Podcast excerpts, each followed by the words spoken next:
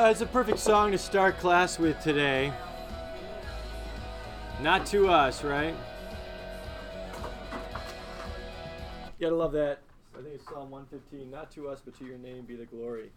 Um, let me open with a word of prayer, and we're really just gonna like go for it, okay? And uh, dive in. We got a, a full day today. I want to try and get as much in as I can before break. Um, remember, I'm not here tomorrow. Um, and so tomorrow will be a work day for you. And so I've made it very clear to this sub, uh, work day, catch up on your homework that you need to get done, start chipping away at your midterm, right? Monday, we'll watch a documentary by Nat Geo on Tolkien. It's a good documentary. There's some notes that you can take in your workbook if you want, or just sit back and enjoy the Nat Geo awesomeness, all right? Tuesday, we will start Great Divorce. I will bring your books, and we're just going to kind of get the gears spinning on Great Divorce and the story of that, and then your midterm will be that block day. Okay? So we good? Sweet. All right. Um, let me pray. Lord, uh, thank you for the opportunity to be here today. It's a gift and a privilege and an honor. Thank you for the invitation to uh, from Paul to just demolish strongholds. Destroy arguments and pretense that come against you and, and the truth that you are.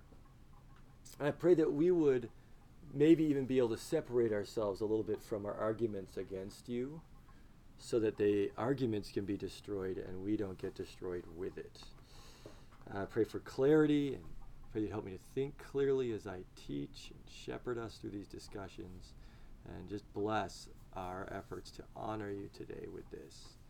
Uh, thank you for the gift of what Lewis has written down, and we get to stand on that, and more importantly, stand on your word.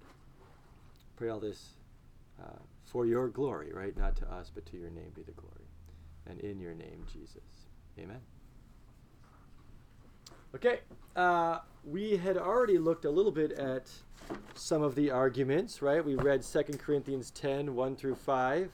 The weapons we fight with are not the weapons of the world. And so we took on that math equation to start. And then the next one that's in the workbook is all sin is spoiled goodness, right? All sin is warped good is how I say it. It's warped and twisted goodness, right? We've already talked about that a ton, right? Um, I just want you to see where it is. It's uh, page forty-eight to forty-four in the text. I have it right there in the workbook. I think the key to that one, before we jump into the big free will debate, the key to that one is that goodness is, so to speak, itself. Badness is only spoiled goodness, and there must be something good before it can be spoiled. That destroys monism. I mean, I love the yin-yang, and there's plenty of yin-yang to go around, right? But yin-yang says that the bad and the good are what? Equal and really one and the same thing. What is this saying? Good. Every good and perfect gift comes from the Father of life.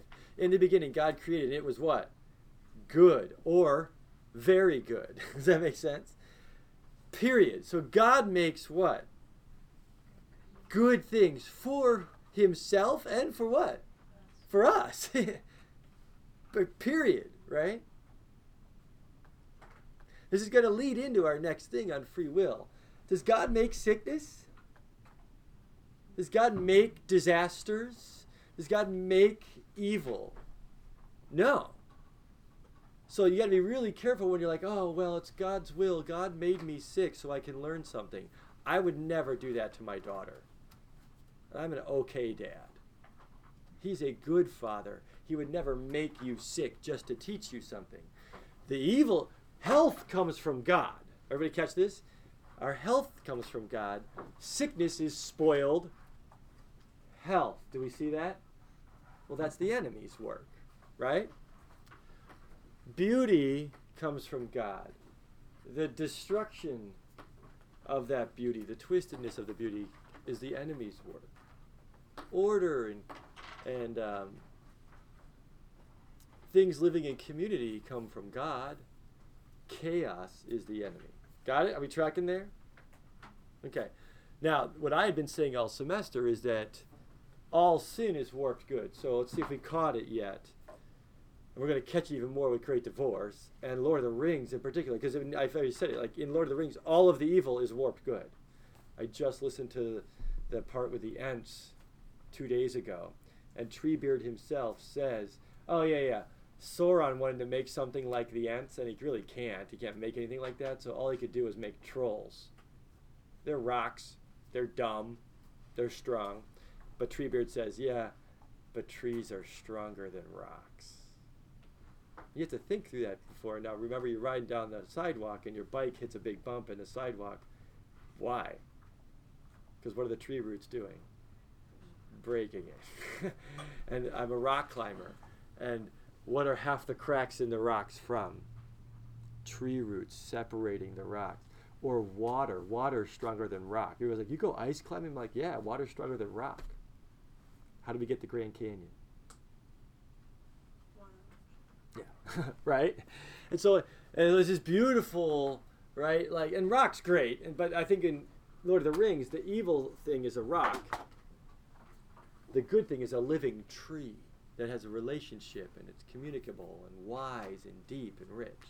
So the premise here is when you go off to college and you're thinking, oh man, those guys get to sin, but I'm a Christian, so I can't sin. How does this apply? If you're like, oh, I just wish I could sin, it's not fair, but I can't because I'm a Christian. You're worried about missing out on life because you can't sin. Come on, what's the language here? Nobody? Are we catching it? Like, I need a little feedback. Are we catching it? What do you mean the language? Well, the language of how would you respond to that? Thank you. How do you respond to someone who's like, yeah, but I'm a Christian, so I can't go do that because it's sin. So they're feeling like they're missing out on something because they wish they could sin. They can sin, but why would they not? Are you missing out?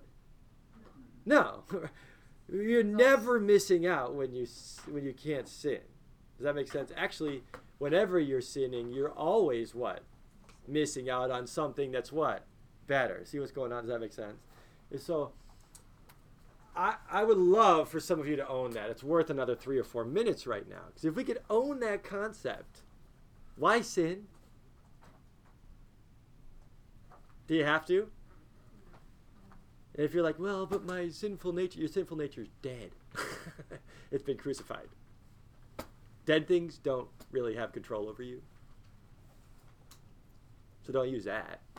Why sin? Because it's fun. Yeah, because we think it's fun, but what's more funner than sin?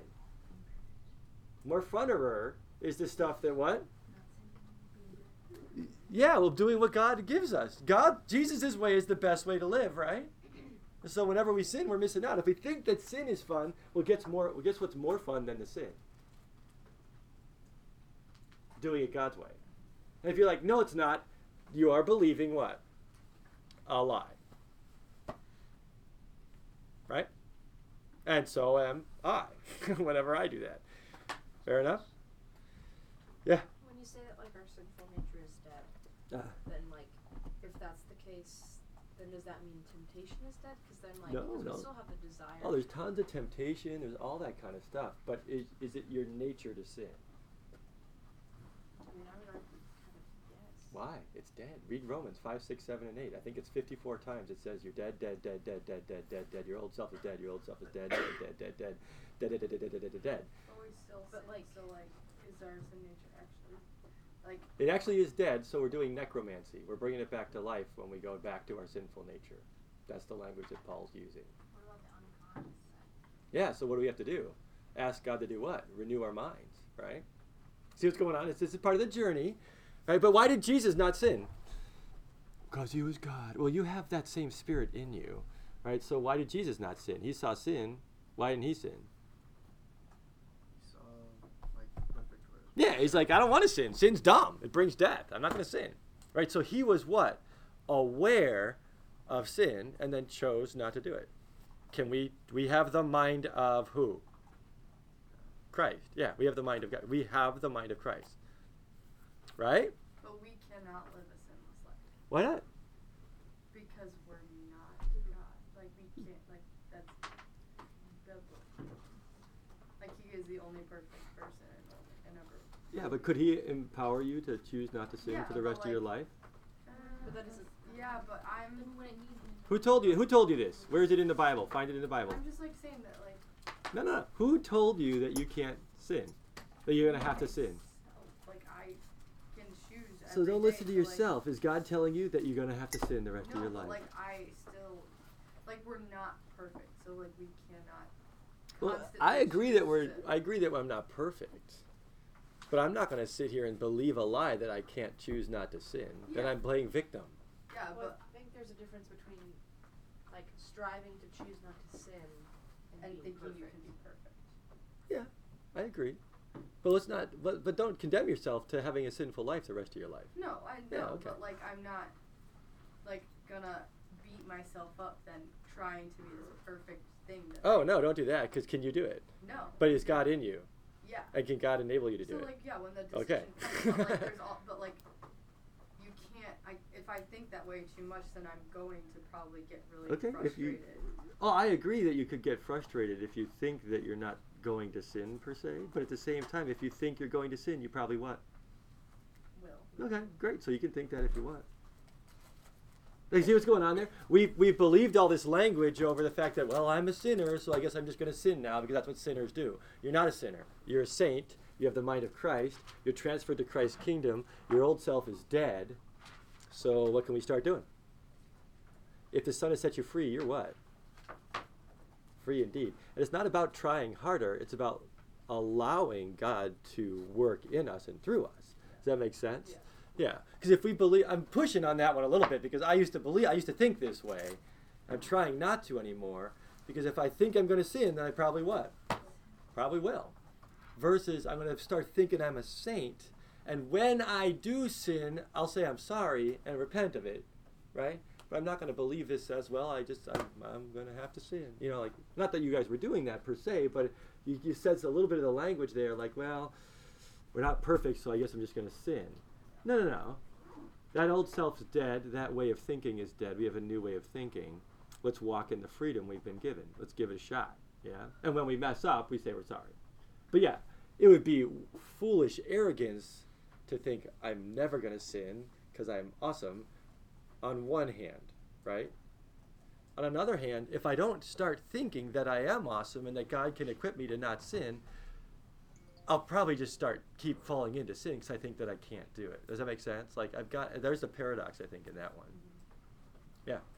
Do you think if we asked God to help us sin, He would ever say or help us like never sin again? Would He ever say yes to that? That's what I think we're supposed to be asking. Dear God, please help me to never lie again. Help me to never lust again. Help me to help me to be free from the sin. You died on the cross, so I can be free to sin. Help me to be free from sin. Wouldn't that be great? Yeah. Awesome. Let's do it. I don't think he would say yes to like never sinning like ever again. Why? Are you going to sin in heaven? No. Okay. So what's your what did he tell you to pray? My Father, yeah. who art in heaven, hallowed be thy name. Yeah. Thy come. Thy will be done. Where? So is it his will for you to not sin? Yeah. And will you sin in heaven? No. So you're supposed to pray for his will, which is to not sin, and you're supposed to pray for heaven to come here. Right? Cool. Go team. Right? Like, let's do it. See, you guys, we're, I, we're, I'm so glad we're processing this a little bit, right? Some of us are stuck in the cave, aren't we? This cave of shadow where we've believed, I'm a sinner. We're not. You guys aren't sinners. You're what? To the sinners in Ephesus. Is that how he starts his letters? No, what does he say? Come on. To the saints in Ephesus. To the saints in Philippi. We're what? No one's going to say it? We're saints. Right? Right? Like, we're saints. You're a child of the King. You're not a child of darkness. You've been adopted, ransomed, set free, pulled out of your cage, pulled out of the cave. Now, when we think like that. I'm saying we, you guys. I, you guys, I'm one of you. I went here. I've been on the journey. That's part of why I'm so passionate about it right now. Is that's why I, we studied Allegory of the Cave. We've got to do what? Clean up our thinking, right? We're de- right now, this is the beauty of it. We are demolishing these arguments, aren't we? Because you guys are bringing a lot of arguments against it right now. And how's it going? And then, by the way, is it me? What have I just been quoting back at you this whole time? It's been scripture, scripture, scripture, scripture, scripture, scripture, scripture. None of it's been me except for maybe a little bit of logic piecing it together. Yeah? Now, I'm on that journey too, right? Like, I still have to confess and pray that I can be the man who God made me to be, and I'm not there. But if I don't believe I can be there until I get to heaven, might as well just wait. Does that make sense? No, no. I want to be the man he made me to be tomorrow, who treats my wife with dignity and respect and love and honor, and treats my students with dignity and respect and honor, and teaches well, and has a clean heart and a clean mind and a pure spirit, right? I want to be that guy. I know I'll be that in heaven, but wouldn't it be great? Wait, wait, wait, wait about this. Wouldn't it be great to be that now? Right? But see, that's what Jesus was saying. The kingdom of God, that kingdom is where? Upon us, within us. That's the message. And by the way, isn't that good news? That's good news, right? What I think we've been holding on to is, hey, you're a sinner. Is that good news? Not really. It's true news. But is it good news? No. And although it's true that I sin, the good news is, is I don't have to. It doesn't mean that I won't. It just means I don't have to, right? Go team. Anybody? Can I get an amen? Or like anybody? All right. Thanks for pushing back a little bit. Does that help? Any questions on that? Yeah, it's like, shoot, let's, let's do it. Yeah. Like that's part of what I want to even take it one step further. We're asked to be like who, you guys? Yeah. Wait, we're asked to be like God? No, we already what? You already are God. You're in the image of God. And then our example is not Superman. It's not Gandalf. It's not Harry Potter, as cool as, or Dumbledore. It's not Galadriel, who oh, she's awesome, or Eowyn, or Wonder Woman. All right, it's not Killer Girl with the you know the red hair in Brave, right? Like. It's not all of those super awesome people. Who's our model? Jesus. Do you guys understand that? Like, we're asked to be like Jesus.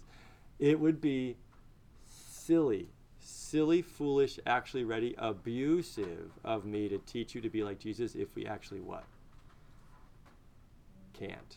If we, yeah, if we actually can't do it, it would be, I would be a teacher who would be abusing you. I should be fired. If I'm asking you, you guys, that would be like me asking you to jump over this, trying to train you to jump over the school. And we, we like, we're training for that and training for it. If you couldn't do it, I'd be a jerk. Does that make sense? So our call is to be like Jesus, who was without sin, pure, loving, gracious, powerful, right? Are we good? Are we doing okay? It's kind of quiet. I can't catch the barometric pressure in the room. We haven't even done the free will thing yet. So here we go. All right. So let's do this. Let's contextualize it in this. All sin is warped good.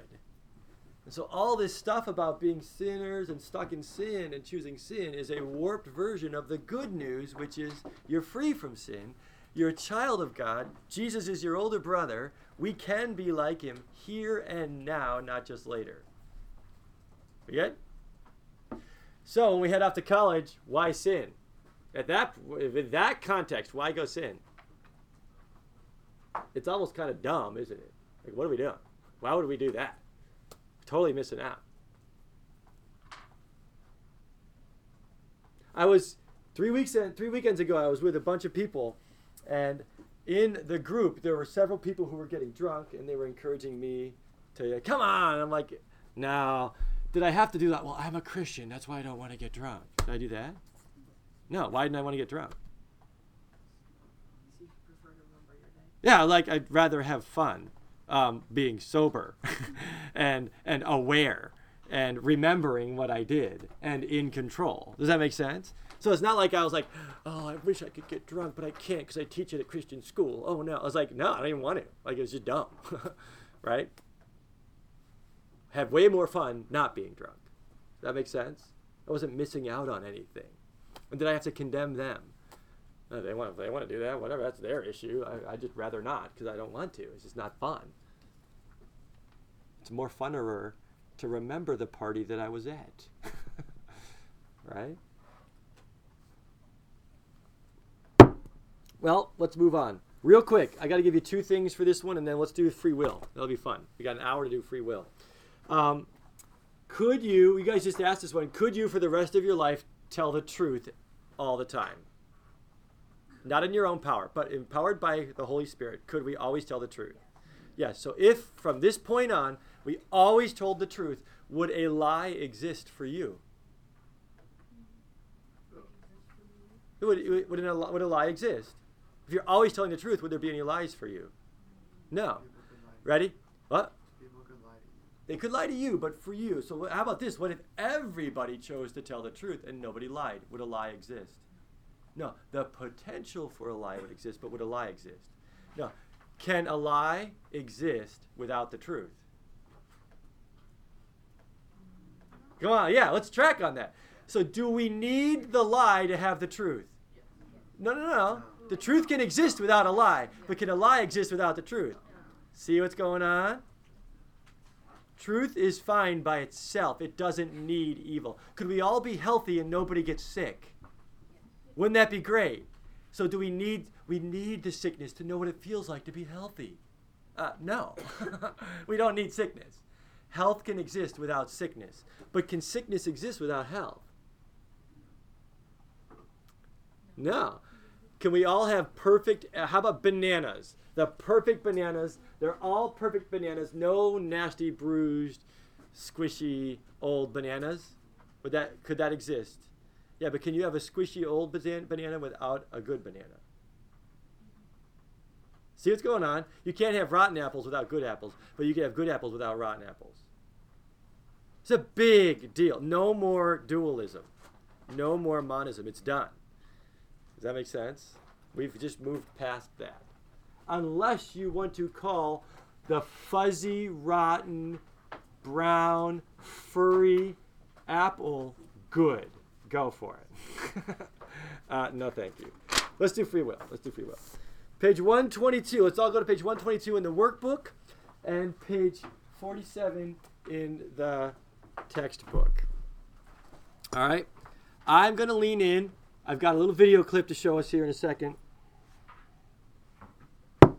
But I call it the free will parfait. And Lewis says this: Christians believe an evil power has made himself for the present prince of this world. And of course that raises a problem. Is this state of affair in accordance with God's will or not? If it is, he's a strange God, you will say. If it's not, how can anything happen contrary to the will of a being with absolute power? I agree. Hmm. This is the free will debate. I'm just going to jump right into it. Many people struggle with the fact that there is a good God who allows evil. I'm not going to make you raise your hand. I know there's people at this school who wrestle with that. I have wrestled with that greatly, okay? I have people who I know and love who have been raped, right? I've even talked with the people who've done the raping. So I've, I've been in the mess, okay? I know people who I love dearly who've been suffered horrible, at- atrocious abuse, okay? So I'm sharing that with you just so you know I'm not just trying to teach about this. I've what? I've had to live through the hell of pain and suffering on this earth. Fair enough? So out of that, as your philosophy teacher, I've had to process this out. It's not something far away. It's very near and dear. Okay? And so the question is, how can a loving, all-powerful God allow evil? Here's the first point. Does he allow evil? Yes or no? Is there evil in our world? Yes. Yeah, okay. Here's the key. Does an atheist have to deal with evil? Yes. Does a monist have to deal with evil? Yes. And does a idealists have to deal with evil. So is this just a hard question for Christians? No, the atheist still has to deal with the fact that there's rape. They just call it random, cause and effect, meaningless, non-moral human behavior. I'm not sure that helps. What does the monist have to say about rape? It's good and part of God. Sorry, I struggle with. I don't even have to talk about. I don't even want to talk about that, right? What does the Buddhist say about all the suffering? What does the idealist say about all the suffering? It's not real because it's part of this world. Does that make sense? Tell the person who's dying of cancer that their cancer is not real. You can. I'm not going to. Right? Fair enough.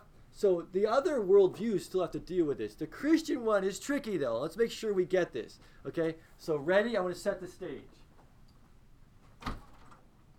Boom! A sophomore comes into my room. He's got a broken nose. Blood is pouring out of his nose. He's holding his ear because I, everything's okay. Holding his ear because he's been punched in the ear, and he's hobbling with his leg. All right, and then he flops down here. Dominguez, Dominguez, help! And now, what do you guys want? Juniors or seniors are beating him up? Junior, Junior of course, it's junior. Right? So the, the other juniors come in the room and they jump on him, and they're bam. Bam! Bam! Crack! You hear another thing break. And I'm doing what? I'll just stand here and watch. What would you say about Mister D? Be really honest. I don't care. I don't care. Come on, keep going. That's it. That's all you're going to say. A lot of you think I'm a good teacher, and if that happened, am I a good teacher? No, why did the guy come to my room? For what? Help. It came to Mister D for help. And I just did what? Watched. How do you think that sophomore will feel about me? Yes, some of you are starting to imagine we actually get into the question here. Like, I want you to get into the question. We're not going to beat around the bush. That sophomore might hate me for good reason because he came to me for help, and I just did what? Yeah. Okay, go there. People go to God for help in pain and suffering, and does he allow it? Yeah. I want you to even go even further. His name is what?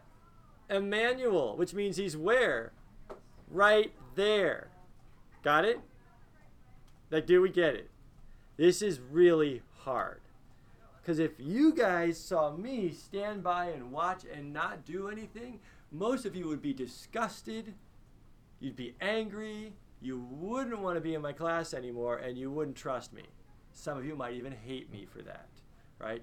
Do we understand how some people feel about God? Yes. Okay, let's go there. Right? Now it's just a bullying situation, which is horrible enough, right? Let alone some of the other atrocities like torture and abuse that go beyond getting pummeled physically.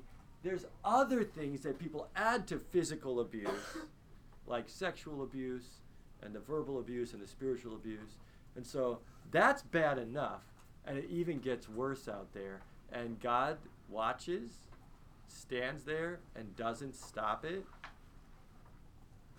Do anybody understand our dilemma? Okay, we good. All right.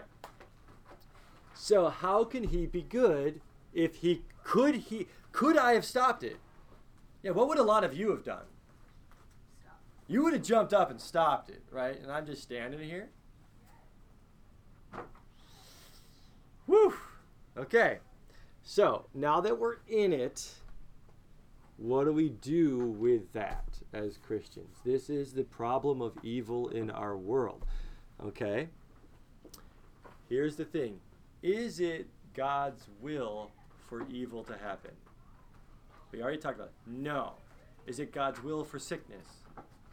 Some of you need to hear that one. It's not God's will. He doesn't, like, will us to be sick. Is there any sickness in heaven? No. So it's not his will. Okay? Is there an evil being Satan, right? Is there an evil angelic being who was good? Everybody catch this. Lucifer was what? A good angel who is now a warped angel. Does he hate God? Does he hate us? And is he powerful? Does he use that power to destroy and hurt? Yes. Does God let him? Read Job. Does God let him? Yeah. So did God hurt Job? No. Did Satan hurt Job? Yes. Are we tracking? Are we good? Does God allow that? Yeah. So what the heck? How can God, who is loving and kind, allow evil? We've got to figure this out. A lot of us don't understand it because we don't understand free will, okay? So we got forty minutes to process this, and I want to give you what I call the free will parfait, okay? So let's lead into this. There's going to be layers. I want to strongly encourage you. I can't make you do it, but I want you to try to draw a picture of a parfait or draw layers in the parfait. We're going to watch Shrek right now to chill the mood out for a second because it's really intense when we're talking about bullying and rape. So let's watch Shrek to help us understand what I'm trying to get at, because ogres are like onions, right? They have what? Layers. They have layers. And so free will is like an onion. It's got what? Layers. Free will is like a parfait. Everybody loves parfait, right? Oh my gosh. Are we good? Ready? By the way, who's seen Shrek? The rest of you need to go do what? See Shrek. Okay, good. Because it's awesome. First place. Is that about right? You know what? By the way, what other fairy tale has a talking donkey? The Bible. Isn't that fun? Maybe there's a good reason donkey shouldn't talk.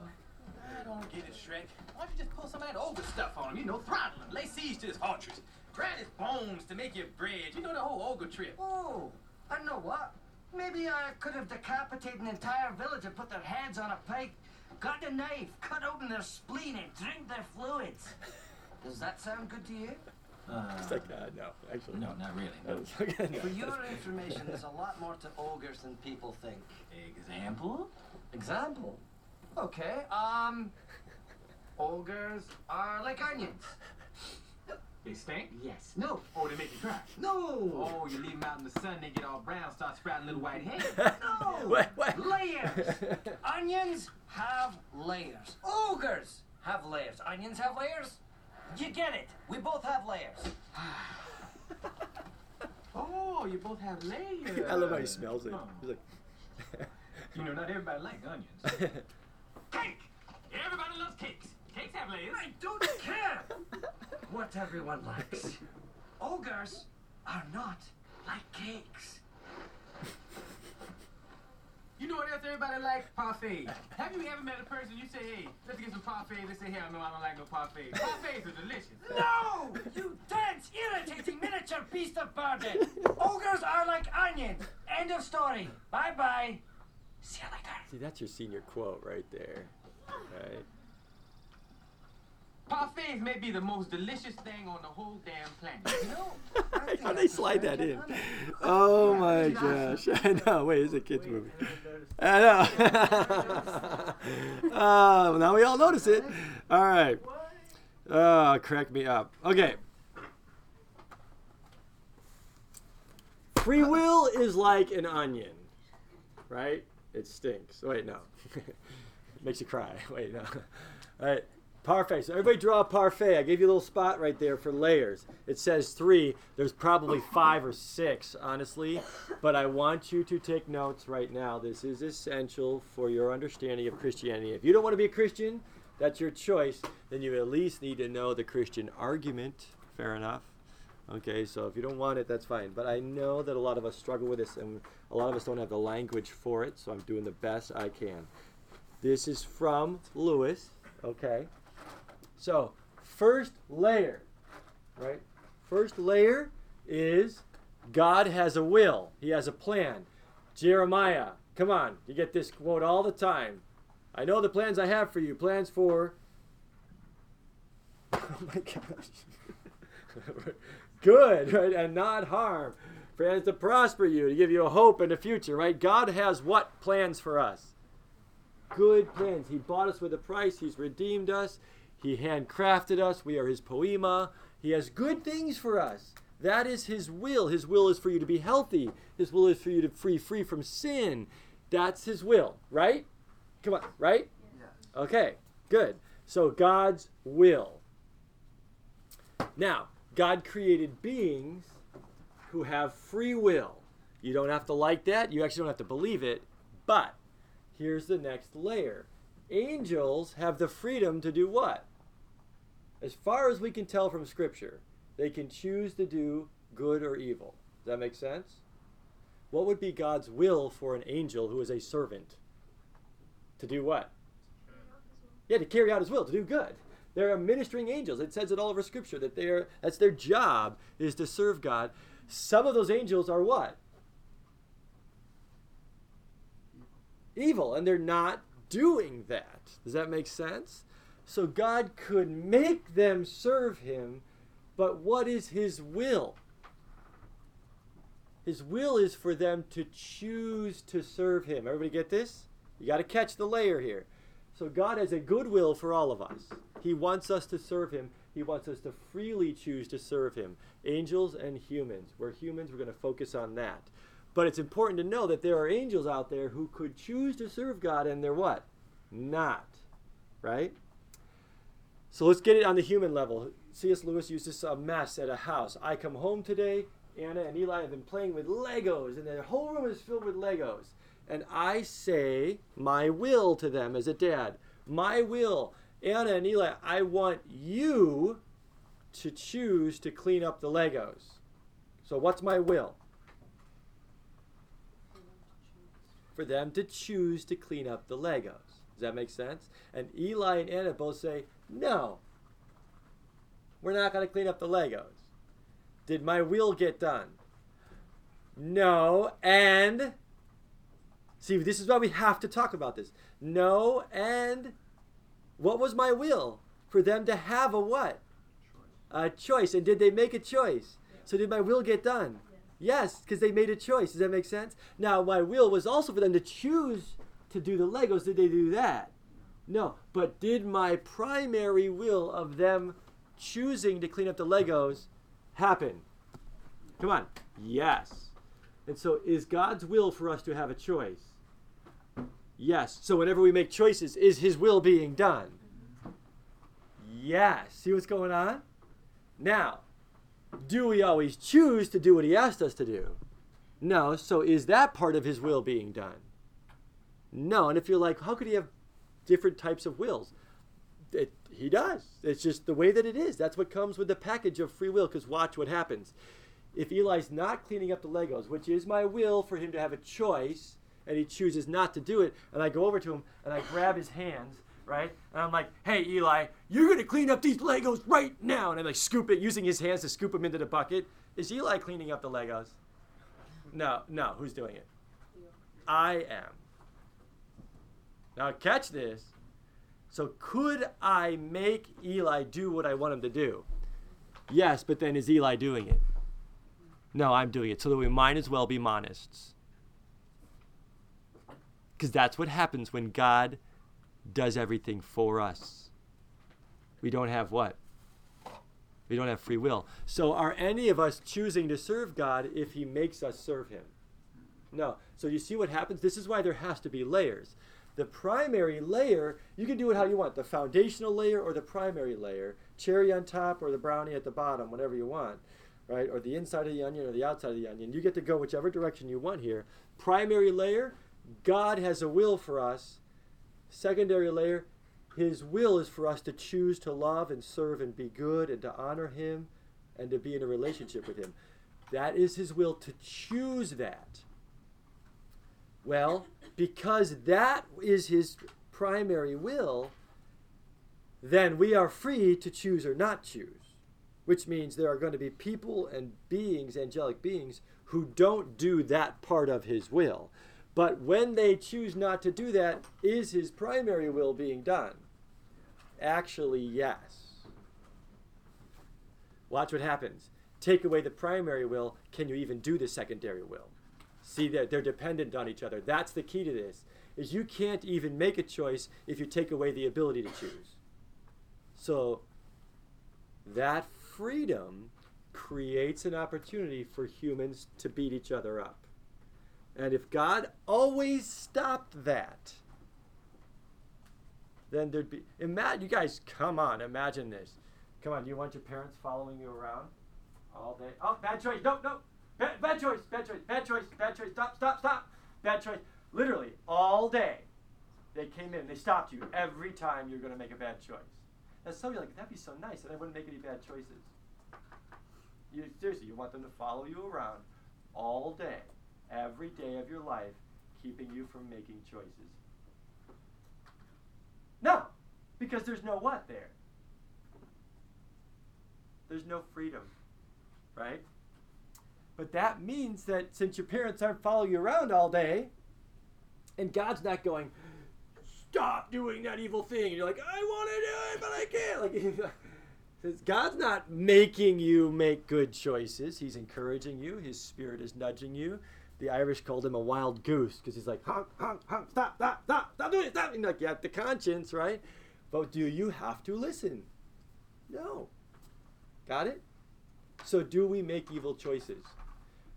Yeah. Insert side note. Some of you need to stop blaming God for the evil things that humans chose to do to you.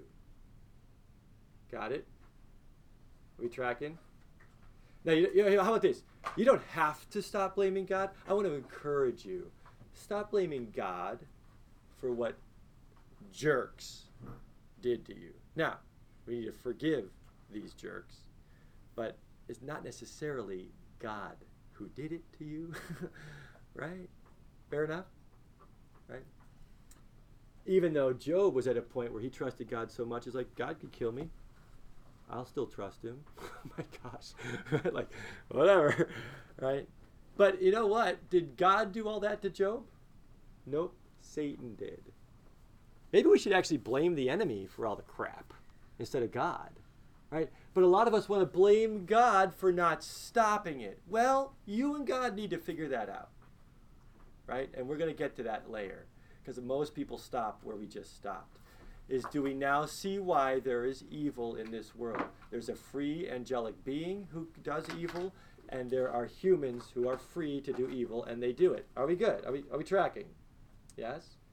If God were to stop that, there would be no freedom, there'd be no humanity, it would just be God with a bunch of little puppets. Do we want that?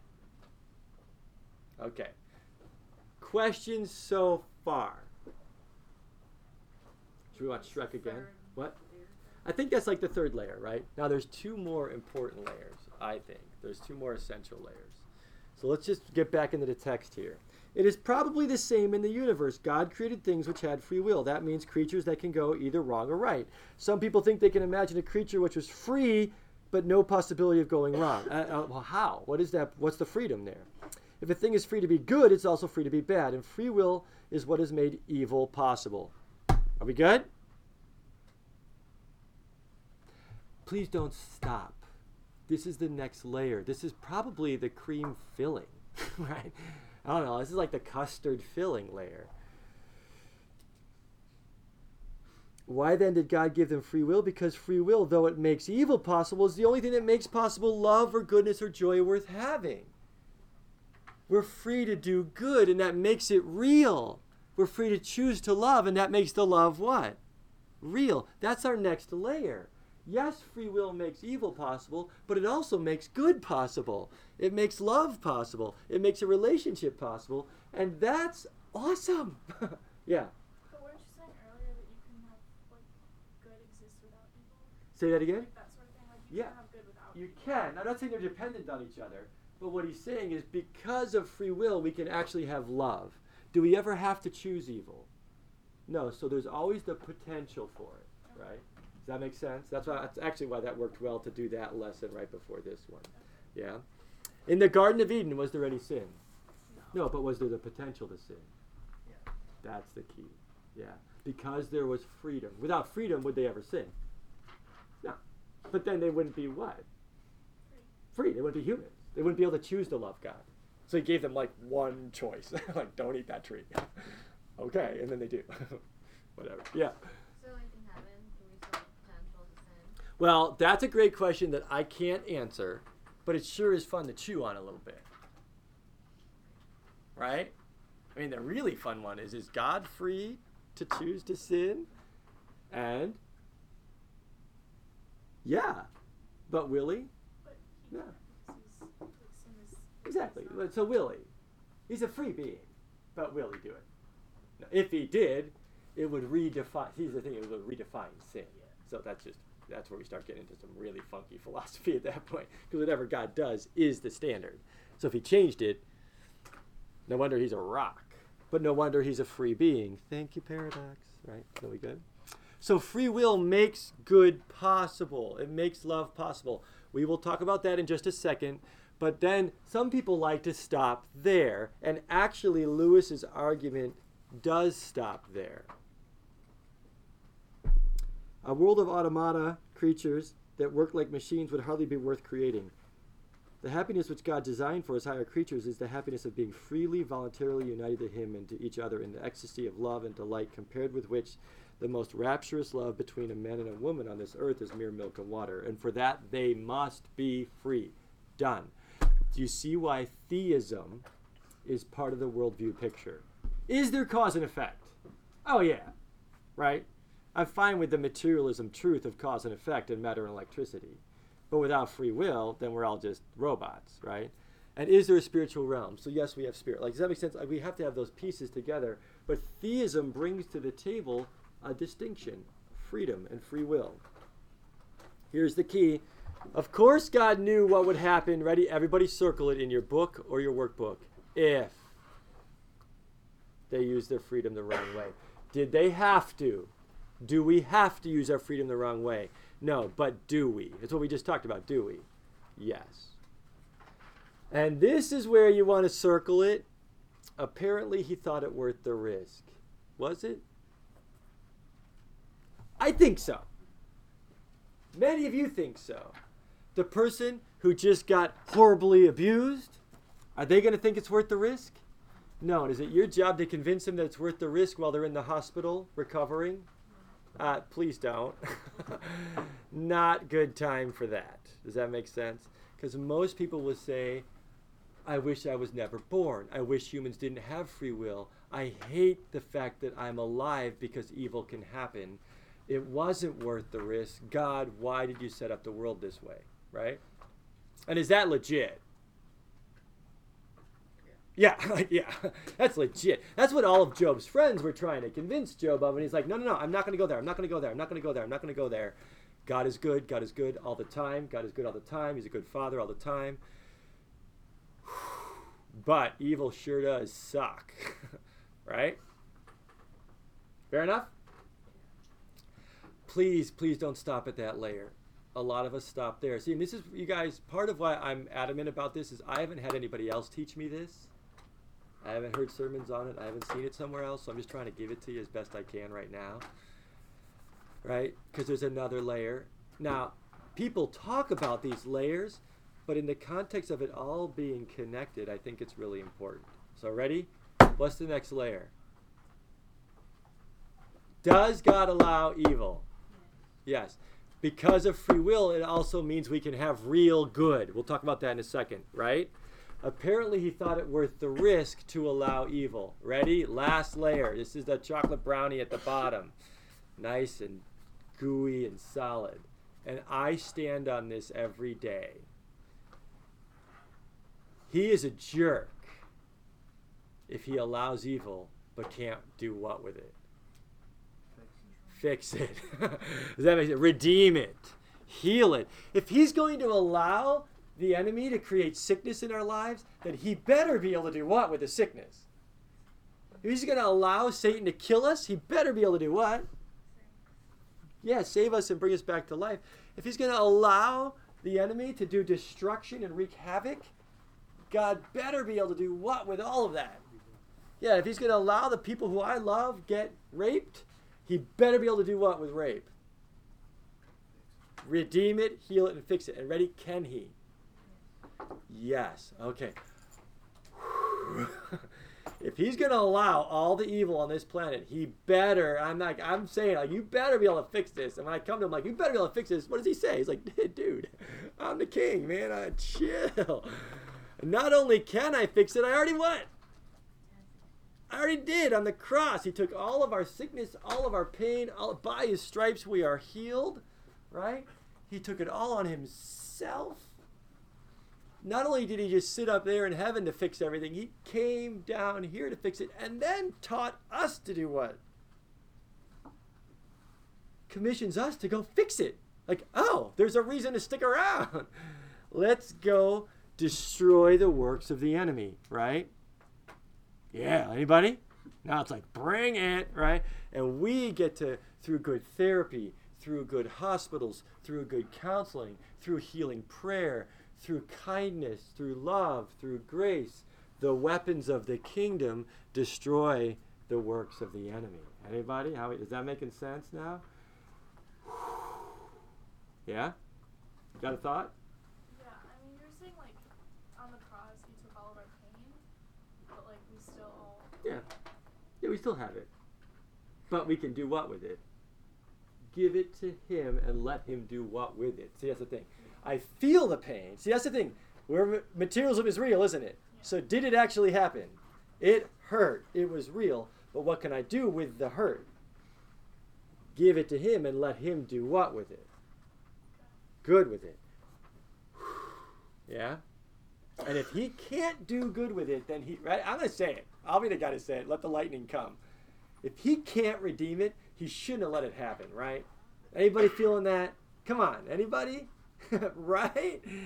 Like, he's a jerk. I'd be a jerk to let something happen that I couldn't fix, right? Especially if I were God. The beauty of it is, is he's not a jerk. He's all powerful. He's all loving. He's all kind. He's with us in it. And he's not going to take away free will, which means there's going to be evil and pain and suffering on this planet, in the demonic, evil, spiritual realm that comes into the physical realm, and just people.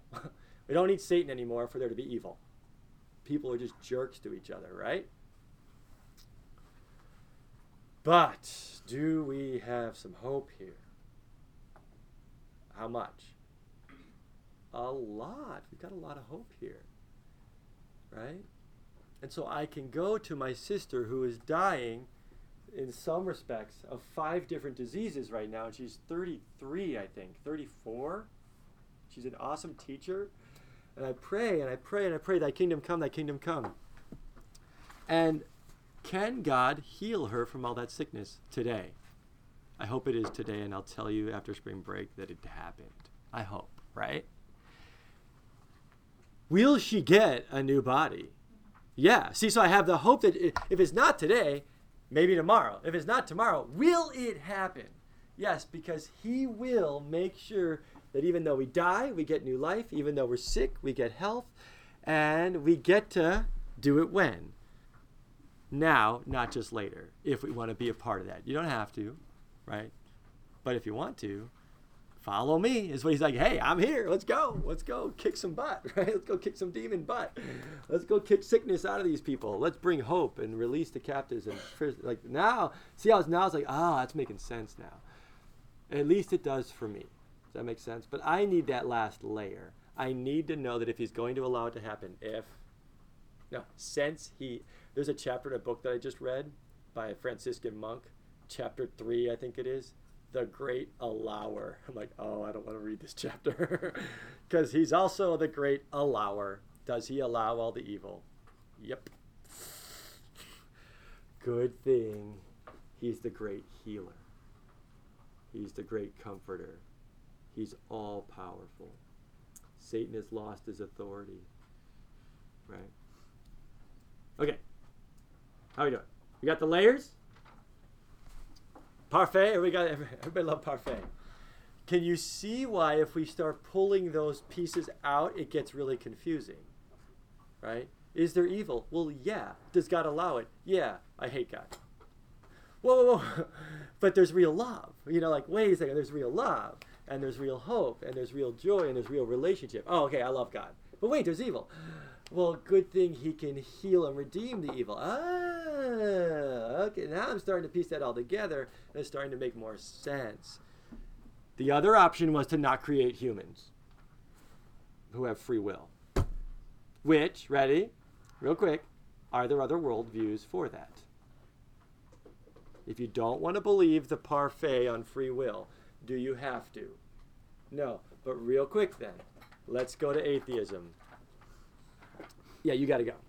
Let's go to atheism. We've got all the evil in the world, right? It's all still there. See ya. It's all still there. We've just chopped out a loving God who can redeem it all. Ready? Go.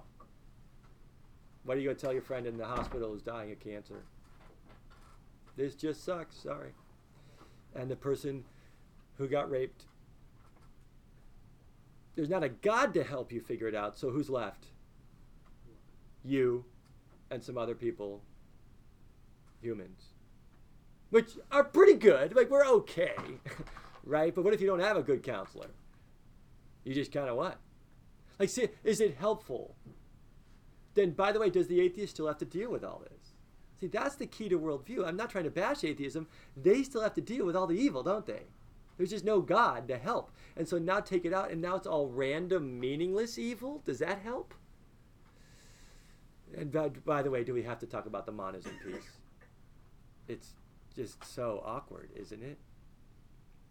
Yeah, you got a hand up. Yeah, I feel like the atheist can still redeem it.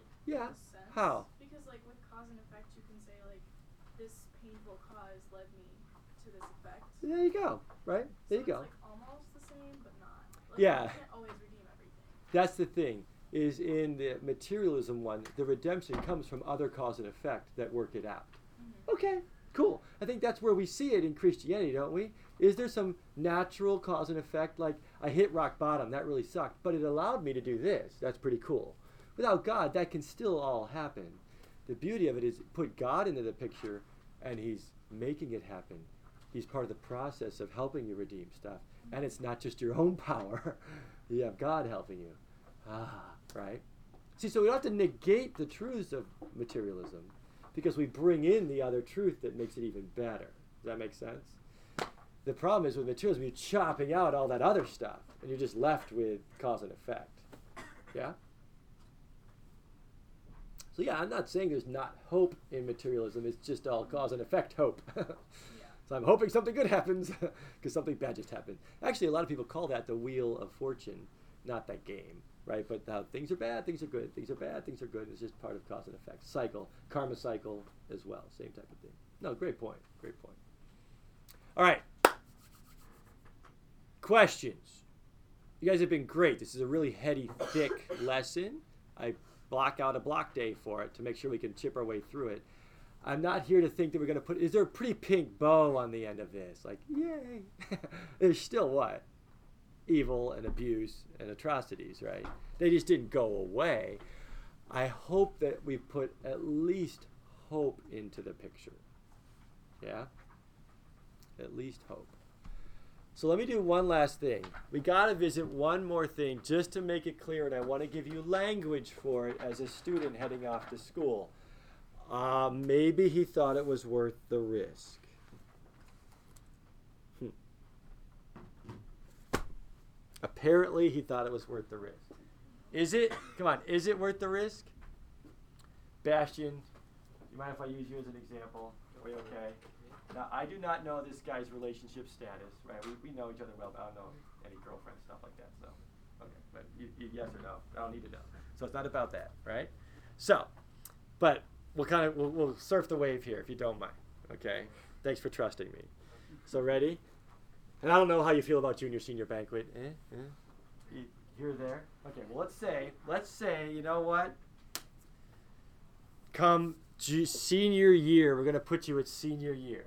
Okay, so senior year, there's this girl you've been holding out ever since, what, sixth grade? There you go, sixth grade. You've been holding out. You've been trying to get up the guts and the courage to ask her. You're going to have a great night. Holtrop and, you know, Clinky are like, woo, playing their magic. That's just going to be a fun celebration to end off high school, right? You guys will probably, like, wear climbing stuff and then go climbing afterwards, right? Yeah. They, perfect, right? So that's going to be the perfect night. And you're going to have a ball. And she, you get up the guts to finally ask her because she's that cool. Maybe it's actually the... Oh, yeah. Yeah. Is it her? Yeah. I think it's her. There you go. The girl who just won nationals yeah. for rock climbing. There you go. You just saw her a couple weekends ago, and you're going to ask her to go, right? And so you ask her, and she says what? Not, yeah, she says yes. I mean, who wouldn't say yes to this guy? Come on, seriously, right? Like, she wouldn't want to miss out on that. Yeah, fair enough. Yeah. Right, and every girl's crazy about a sharp-dressed man, so you're looking sharp, and she's awesome, you know, and she's got her stuff on. You guys are looking good. You're doing your thing. It's going to be a great night, a great celebration. Yeah? How's everybody? Are we, everybody there? Are we all good? I want you to picture this as though it were happening, and maybe even for yourself with somebody. You're so excited because you asked this person, and they said what? Yeah, that he said yes. They said yes, and you're like, ah, they picked me? Sweet. We're looking good. It's going well. You go through the evening. Afterwards, you do some crazy bouldering. You're having a great time, right? And then you, it's time to take her home. You got her in the car. You take her back to the house. You drive up the driveway. You get out of the car. You walk up to the front door. And then you, go, you, take, you let her go inside, right? Whatever. I'm not going to presume anything there. I'm not going to tell that part of the story, right? And so she goes inside, and uh, you the door shuts, and you're like, that actually happened. That was incredible. It was better than you thought. You had high expectations. Yeah. Are we, we good? So I don't think you're walking to the car now. You are floating back to the car. We're not even touching earth anymore. We get in the car. Fist bumps or no? Oh, yeah. Yeah. Yes, yes, yes, yes. Crank the tunes. Oh, yeah. Whoa! No way! Right? And so you pull out of the driveway. Right? So we there? We're yeah, good? We're, we're, we're pulling down the street, and you look back up at the house, and there's this massive picture window in the front. And you see Dad come down the stairs, and so you slow down. And you're like, hmm? And then Dad pulls out his wallet, and he flakes out ten one hundred dollar bills. And he's like, hey, thanks. Cooper really needed that. Really appreciate you doing that for him. Kind of encourage him tonight. What? Did that change anything? It does? Why does it change anything? Why does it change something? She was what? It was fake. Yeah, it was fake. Why? Because she, she got paid to go with you? How's that feel? It sucks, doesn't it? Yeah. Is it? Wait, wait, real quick. You guys, I, I know we're talking about a banquet right now, but be there for a second. Did something change? For real? Yeah. How would that feel if you found out that that happened? Which it would never happen to you. No way. Or she'd take the money to go on an awesome climbing trip or something. But yeah, right, like... But like in that moment, did you feel all of a sudden you're like, what? And what about it changed that made it drop? You thought she what? Was choosing to be with you. But really it was about what? Money. Dad and her like set it up just to help little help little Cooper along, help that guy out. Like, what? Or even worse, if it was like your dad paying her off, it'd be like, oh, right? Like, shot through the heart and you're too bad. All right. All right, so, ouch. Now do we get it? Can you guys imagine if I found out tomorrow that my wife was getting paid one thousand dollars a week to be my wife and I never knew it? Would that change something? Yeah. Wait, would it? Yeah. Okay, you guys, please, please, please, please don't miss it. It's been an hour. I know it's been a long class. Don't miss it as you head off for spring break. Don't miss this. Is it better to have someone freely choose you? Yes. Yes. Right? It's so much better. Is it worth the risk? Yeah, does that mean that some people are not going to get asked? So what we can do to solve all the pain at the banquets, which some parents have asked us to do, is to either cancel the banquet or we'll get the Hockets and the, the Bureks and the Bolts to all get together with Holtrop and Clinky, and they're going to pick your dates for you. That way everybody gets picked. Yeah. Oh, yeah, because then nobody will be left out, right? That'll solve the... Wait, real quick. Will that... Hey, hey, come on. Will that will that solve the pain? It'll actually make it what? See? So we think we're going to solve the pain by saying, God, take away the free will. There's so much pain. God, wait, you guys don't miss it. Hey, God, there's too much pain here, so I want you just to fix it all by stopping everything and forcing everybody to do what's... Does that work? It actually doesn't solve the pain. Right? And so, yes, does it hurt to not get picked? Come on. That's real hurt. But the reason why we're not getting picked is because people are freely choosing. That's why it feels good when you do get picked. Does that make sense? And by the way, who did God pick? He picked who? Everybody. But if you don't take the offer, who's missing out? For God so loved only a few people. No, for God so loved the world. He picked everybody to come to his big old banquet in the sky. He picked everybody to marry him. He picked everybody to come to heaven. He picked everybody. So is he sending anybody to hell? No, but do you have to go to the banquet with him? No, will he force you to go? No, because then it won't be what? It won't be your choice. Actually, you guys take it further. Why does he save you by grace? Yeah, he wants you to be saved, but he's like, how easy is it to say yes? Do you have to do anything to earn it? No. Is anyone crazy on that one? Because guess what? If he added stuff to that, like if you don't do this, this, or this, then you're going to go to hell, then you might say yes to him just so you don't go to hell. And then he's then he's kind of paying you off, isn't he? Does God want to pay you off and make you love him? Hey, do you, you guys, you got it with a banquet. Do you want someone to be paid off to go to a banquet with you? No. Does God want to pay you off to love him? No. So he's like, hey, I've cleaned it up. No more sin. You can all come to heaven as a free gift. Anybody want it? I'm not paying you off. Like, I took care of it all. I'm not paying you off. I just want to know if you want to love me or not. And do you have to? Nope. That's insane. I love that, right? Because he knows it's better if you choose to love him, not because you have to go to church and you have to do devotions and you have to serve the poor. Because then if I have to serve the poor in order for God to love me, then I'm just doing it to get him to love me. Uh, you're basically getting paid off. You don't have to do anything. He just what? Dies you, dies you, dies for you, dies you, tie-dye you.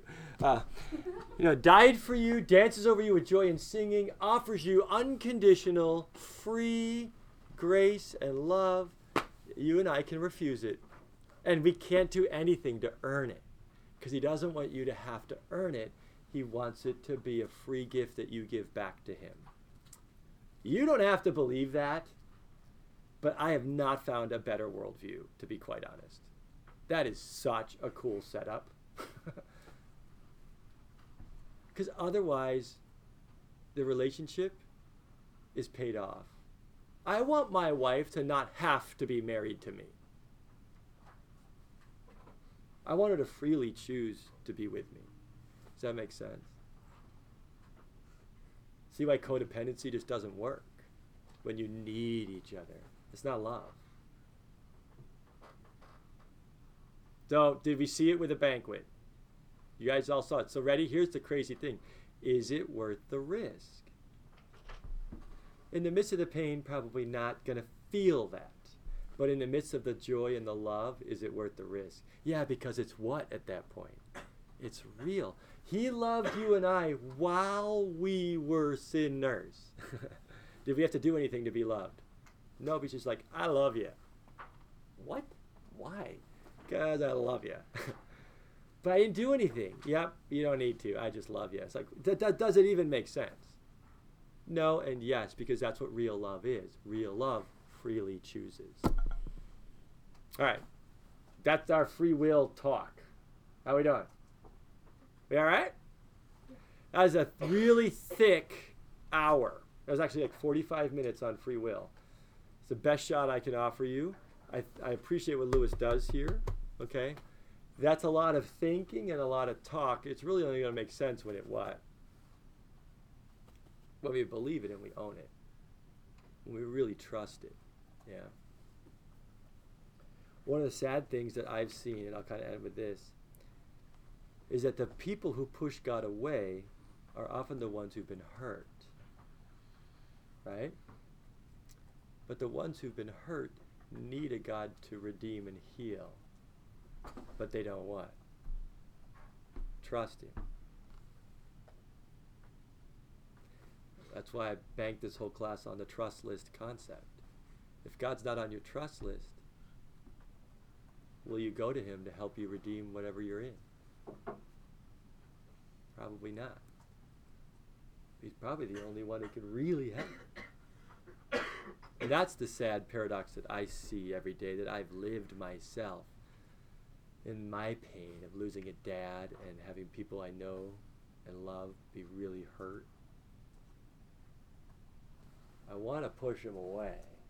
It's like, you jerk, you let this happen to me. But at the same time, He's the one who can redeem it, right? The Prempus story is perfect for this week, isn't it? How can you let this happen to our child? And did it happen to their child? Yes.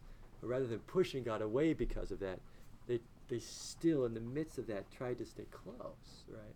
Because He's the one who can bring the healing. All right. I'm just going to be going around in circles unless you have a question. Go team. Well, we have like twelve minutes left, and it's like I'm a little reluctant to add another thing to today after the warped good and then the free will lesson, two of the heaviest hitting lessons of the semester, right? Um, we could do something kind of light and fun for ten minutes. Does that work? Uh, should we do Lord, Liar, Lunatic? That's pretty easy and fun. Yeah, just for ten minutes. Send you on your way. We'll watch Narnia at the end of class. Does that work? Let's do it. By the way, you guys have been awesome. Great pushing back. And uh, I think some of us just need to, we need spring break to go process some of this stuff. So let's do Lord, Liar, Lunatic. It's one paragraph. It's on page one twenty-three in the workbook or page fifty-two in the textbook. Anybody want to read out loud for the class one of the most powerful paragraphs that C S Lewis ever wrote? Anybody? No takers? All right, I was like, come on, let's read this thing. This thing is so fun. And we'll just end class with this. I'll give you guys a few thoughts on it. You've probably heard this before in Life of Christ, right? I just want you to see where it is. Does that make sense? It's right here. So I'm trying here to prevent. Go for it. Uh, page one twenty-three in the workbook and page fifty-two of the textbook. Sorry. Go for it.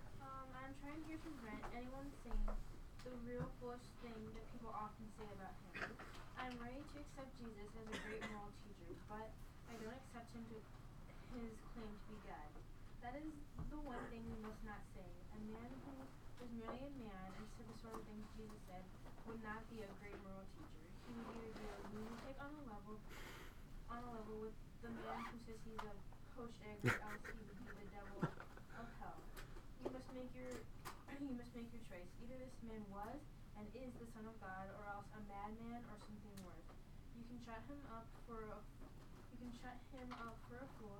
You can spit at him and kill him as a demon, or you can fall at his feet and call him Lord and God. But let us not come with any fascinating nonsense about his being a great human teacher. He was not left. He has not left that open to us. He did not intend to. Go on. Thank you. All right.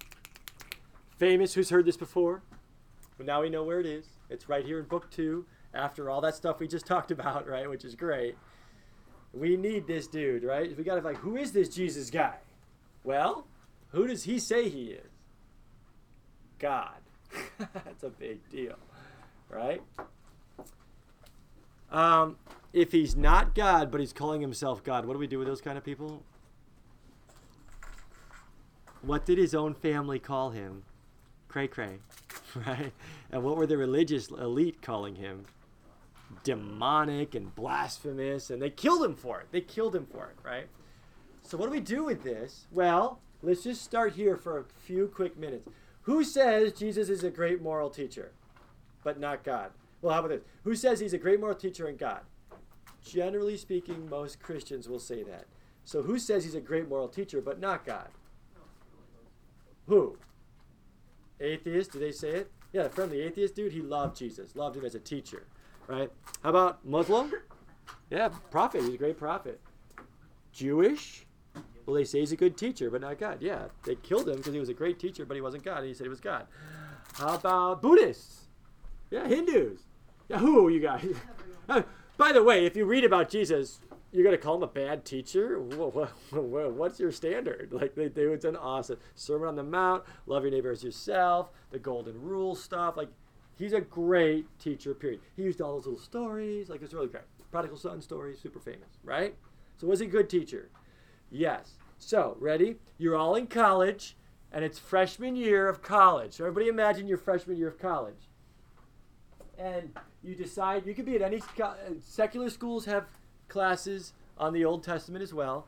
So you're in a class on Christian Old Testament, biblical Old Testament tradition. Okay? And the teacher's really awesome. So you're like, rate my teacher. Awesome teacher. And you're Facebooking about your really cool teacher. And you're like, you're writing notes to your teacher because your teacher's changing your life. And like, this teacher's really amazing. So are we good? So you're in college, awesome professor. Yes? On the Bible. And so the professor walks in one day just before Thanksgiving. He's like, you guys, thanks for the notes. I got some flowers the other day. I was really, really appreciate it. That's cool. You know, and I appreciate the rate my teacher, I, whatever, you guys. Thanks, thanks. Hey, I, I, I'm going to let you in on something here, okay? I know we've been talking about this Yahweh God in the Bible, right? Right? The, they called him Father back in the day, right? So he's a father-type God to the Jewish nation. They call him Yahweh, the name that we will not say, right? And uh, he did the whole creating everybody and... Um, help with the plagues, right? They set them free with the plagues. And the fire from heaven, that was Yahweh, right, guys? Come on, you guys tracking? So I just want, one of the reasons why I'm such a good teacher is when you see me, you see Yahweh. I and Yahweh, we're one. How would it be going in class? Like, let's say this was Wheaton College. Would that work? Oh, no, no, I, but the teacher says, no, no, I am. I am the I am. I am he. Now, why am I using those phrases? Because they came from who? Jesus. He said these things, right? He's calling himself God. Would you stay in that class? Would they keep him as a professor? Like, you guys, what if Jeff Brook got on Chapel stage and says, one of the reasons why you guys like Chapel so much, and I'm such a good spiritual director at Wheaton Academy, when you see me, you see God. I'm God. Would that work? Mister Brown's like, I'm so good at I'm so good at teaching doctrine because I wrote it. I am God. Would that work? So would you guys continue to call these people good teachers? You guys see what's going on? If Mister D called himself God, might I have had a few good lessons? But would you still walk around calling me a good teacher? But wait, you guys, ninety percent of the world says that Jesus is a good teacher, but he's not God. But he called himself God. How could he be a good teacher? Do we do that with uh, Martin Luther King Junior was a good teacher? And what if we found that one sermon where he called himself God? What would happen to his legacy and reputation? Would he still have had a great speech about a dream? Yes, but would we be like, yeah! We'd always do what? I love that I have a dream speech, and Martin Luther King Junior, he's awesome. That whole calling himself God thing, that was a little weird. But, like, we'd have to do what? At least what? Couch it. Because did Gandhi call himself God? Did Moses call himself God? Did Elijah call himself God? Did anybody else call themselves God? All these other great teachers. No. No great teacher is still great after they call themselves God and then get killed for it. It's not like he's like, oh, oops, that slipped out. Right? Like they killed him for it because he wouldn't give up the whole premise. Got it? So what? So I got two things for you as we wrap it up today.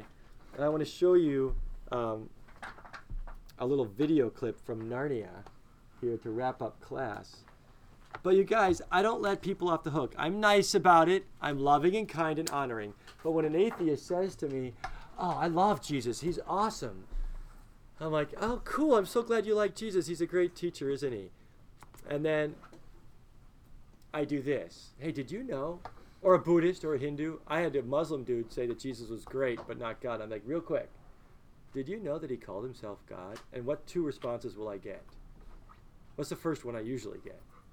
What? He called himself God? Like, ah, uh, yes, yeah, several times. That's why they killed him. What? Yeah. And then the conversation just kind of changes usually because they have a lot to think about now, don't they? Right? Or they get what? What do I get? No, he didn't. I'm like, uh, yeah, he did. Like, no, no, no, he didn't. That was just what? What are the two oppositions? Hitchens and Dawkins and all these people, they attack this argument. What's the attack against it? Just real quick. That he never what? Said it. Yeah, he never actually said it. Did you read the Bible? If you haven't read the Bible, then you probably will say that. But if you read the Gospels, did he say it? That's why they killed him. Like, the story doesn't make sense if he never said it. Does that make sense? So then what do they have to say about that? Well, he never said it, but the people who wrote the Bible had him say it. Why would they do that? Like, does that make sense? Like, what what's going on there? And if you want to go down that route, that's fine. Hey, real quick, though, you guys catch this. Uh, if the people who wrote the Bible down are changing what Jesus said, does that make him a good teacher anymore? What's the other option? Not that he never said it. He never what? Existed. It's all fable and fantasy. He was never real. Does that one hold up to water? The Case for Christ is a great example of a journalist who was sick of all this Jesus stuff. He was just like, oh, this is so stupid. Right? So he's like, I'm going to go research it and just put it to rest. The movie's coming out. What does Strobel do? Working for a high-end company as a journalist, a professional journalist who uses evidence to put out truth, right? He goes to go debunk the Jesus thing, and in the process of trying to prove it wrong, what does he realize? All the evidence is actually really for it. He was a real dude who walked around. The, the stuff that was written down is really authentic. It's not a fairy, fairy tale or a fantasy. Now, does it read like one? Well, that's what we're going to talk about the rest of class. Yeah, it reads like one, but it's actually what? True, right? Interesting. The last piece on that one, though, is, you guys, if we're going to put it in the category of Gandalf or Harry Potter, do you understand what we're doing as a human race? We mark our calendar on some fantasy character. Really? We build cathedrals for Gandalf? What are we doing? That'd be like making, you know, big churches that worship Superman. No wonder the atheists call us what? Crazy. Well, I'll have to, we'll pick up here.